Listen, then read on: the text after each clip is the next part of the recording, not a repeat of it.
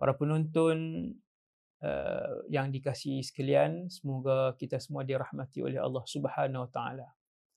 Kembali dalam rancangan Tashih Al-Mafahim. Pembetulan kepada sebahagian pemahaman-pemahaman yang menyeleweng yang ada di dalam masyarakat umat Islam di Malaysia khususnya.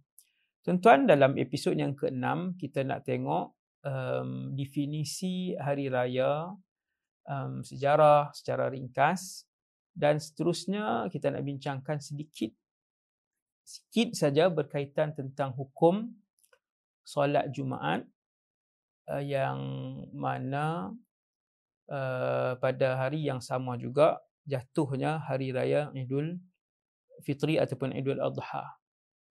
Tuan-tuan sekalian, uh, menelusuri uh, sejarah hari raya, kita tengok dia bukan Aid tau, dia Aid. Kita sebut bahasa Arab Aidul Adha ataupun Aidul Fitri, bukan AID, I Aidul Adha ataupun Aidul Fitri. Aid ambil berasal daripada kalimah aud, kembali. Aidul Fitr kembali berulang kepada fitrah, kembali kepada fitrah. Setelah kita semua puasa, menjaga hawa nafsu, percakapan mulut kita, perbuatan kita, akhirnya keluar daripada Ramadan dalam keadaan yang cukup bersih. Itulah Idul Fitri, suci daripada dosa, mendapat pengampunan daripada Rabbul Jalil Azza wa Jalla hari raya Fitri ini tuan-tuan um, dia main dalam bulan Ramadan lah. Jadi puasa Ramadan di Mekah tak ada. Waktu Nabi duduk di Mekah 13 tahun eh, berdakwah di Mekah tak ada puasa Ramadan. Puasa Ramadan difardukan ketika Nabi berhijrah ke Madinah. Gini, um, Nabi berdakwah sebagai Rasul 23 tahun. 13 tahun di Mekah, 10 tahun di Madinah. 13 tahun puasa Ramadan tak ada. Ayat ya ayyuhallazina amanu kutiba alaikumus siyamu kama kutiba alal ladzina min qablikum la'allakum tattaqun itu tidak diturunkan di Mekah, turun di Madinah tahun 2 Hijrah. Jadi puasa Ramadan start di Madinah Al-Munawwarah tahun 2 maka hari raya Idul Fitri juga bermula tahun 2 Hijrah. Gitu cerita dia. Dan Nabi mula mendirikan solat Idul Fitri bersama umat Islam di Madinah Al-Munawwarah di sebuah masjid yang bernama Masjid Al-Ghamamah. Masjid Al-Ghamamah. Tuan-tuan pergi dekat dengan Masjid Nabawi juga lebih kurang lah. Ha, tuan-tuan boleh tanya Mutawif kan, mana Masjid Orang Mamah, dia akan tunjuk masjid tu tepi jalan je. Kemudian uh, ketika Nabi datang ke Madinah, Nabi melihat uh, ada dua perayaan yang disambut oleh sahabat-sahabat Ansar iaitulah An-Nairuz dan uh, perayaan Al-Mahrajan. Lalu Nabi pun tanya, Nabi kata, apakah dua hari ini yang kalian rayakan ni? Maka jawab orang Ansar, sahabat-sahabat Ansar yang waktu tu belum disyariatkan perayaan Idul Fitri dan Idul Adha. Ansar jawab, Ya Rasulullah kami hari yang kami seronok lah iaitu hari Nairuz dan hari Mahrajan kami seronok sejak zaman Zahiliyah lagi. Lalu Nabi pun jawab, Qad abdalakumullahu khairan minhuma yawmal adha wa yawmal fitri. Allah telah menukarkan kepada kalian hari yang lebih baik dari keduanya iaitu hari raya Adha dan hari raya Fitri iaitu hari raya hari raya Fitrah. Jadi bermula daripada hari itu uh, Rasulullah sallallahu alaihi wasallam uh, memperkenalkan syariat ataupun hari kegembiraan khusus untuk umat Nabi Muhammad sallallahu alaihi wasallam boleh bergembira pada hari itu silakan bergembira dengan baju baru, dengan makanan mewah, dengan berimpun ramai-ramai, nak ziarah satu sama lain, pergi ke sana, pergi ke sini, silakan. Hari itu diisytiharkan. Hari raya, hari kegembiraan untuk seluruh umat Nabi sallallahu alaihi wasallam. Dan kata Imam Suyuti bahawa um, kedua-dua hari raya itu Fitr dan Adha adalah keistimewaan umat ini yang tidak terdapat kepada mana-mana umat lain. Satu. Yang kedua, solat hari raya dengan kaifiat dia, rakaat pertama tujuh takbir, rakaat kedua lima takbir itu lebih afdal daripada solat sunat ger gerhana. Seperti yang disebutkan dalam kitab Sabil Muhtadin.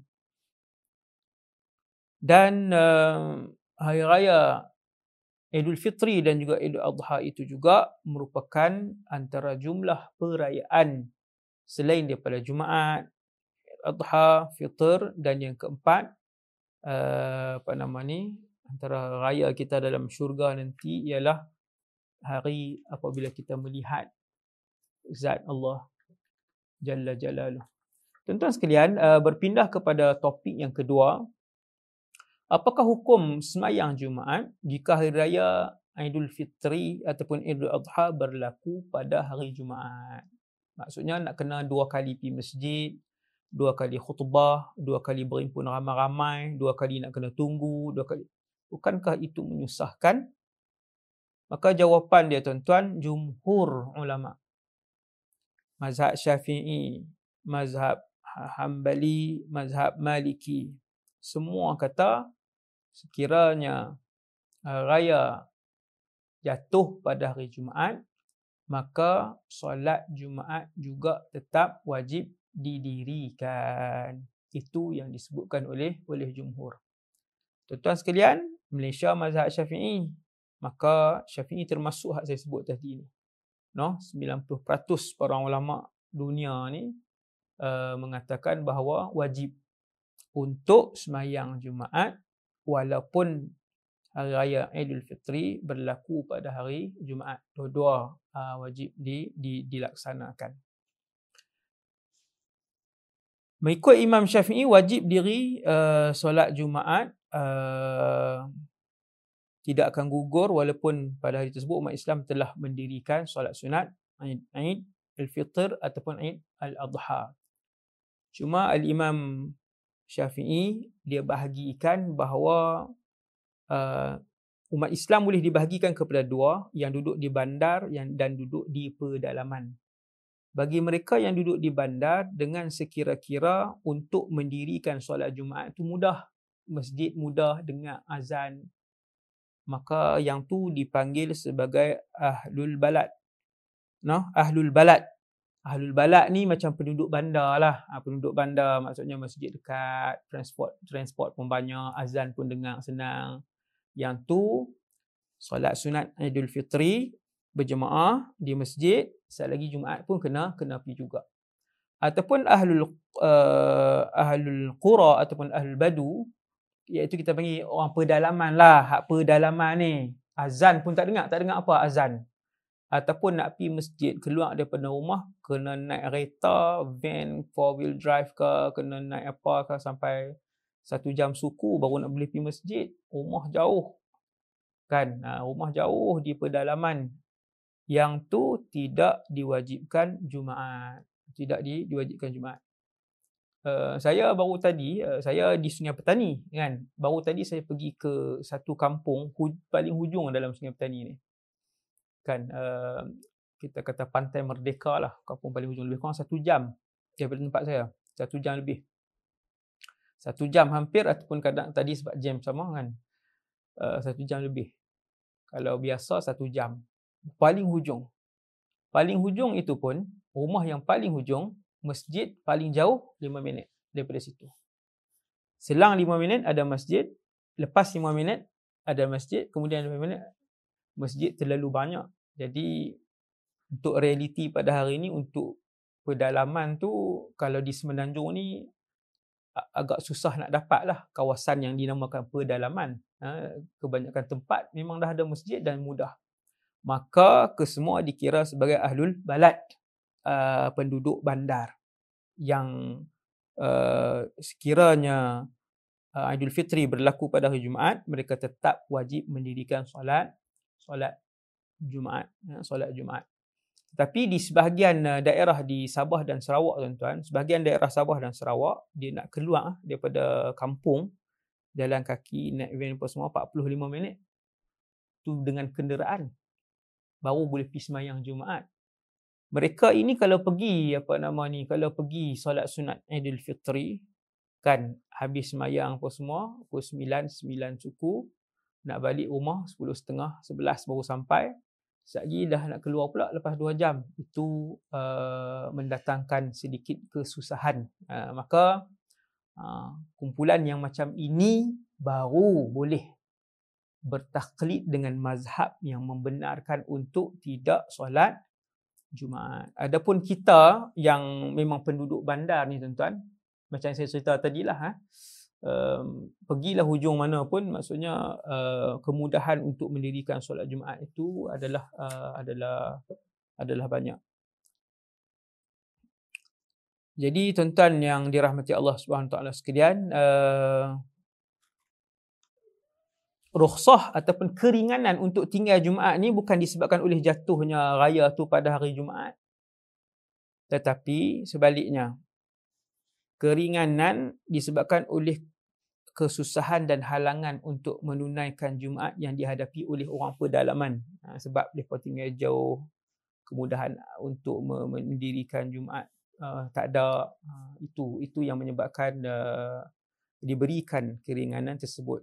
Tetapi seperti yang saya sebut tadi, realiti kita di Malaysia, di Semenanjung uh, dan di bandar-bandar di Sabah dan Sarawak, benda ni sudah uh, tidak lagi inilah maksudnya kemudahan itu ada sekarang ni. Kemudahan untuk mendirikan jemaat itu ada. Jadi mereka yang berada di bumi Malaysia, uh, sama-sama kita hormat arus perdana mazhab syafi'i di Malaysia. Jangan huru-harakan masyarakat, kelirukan masyarakat dengan fatwa yang bercanggah dengan fatwa yang diamalkan oleh semua mufti uh, yang berautoriti di, di di bumi Malaysia ni.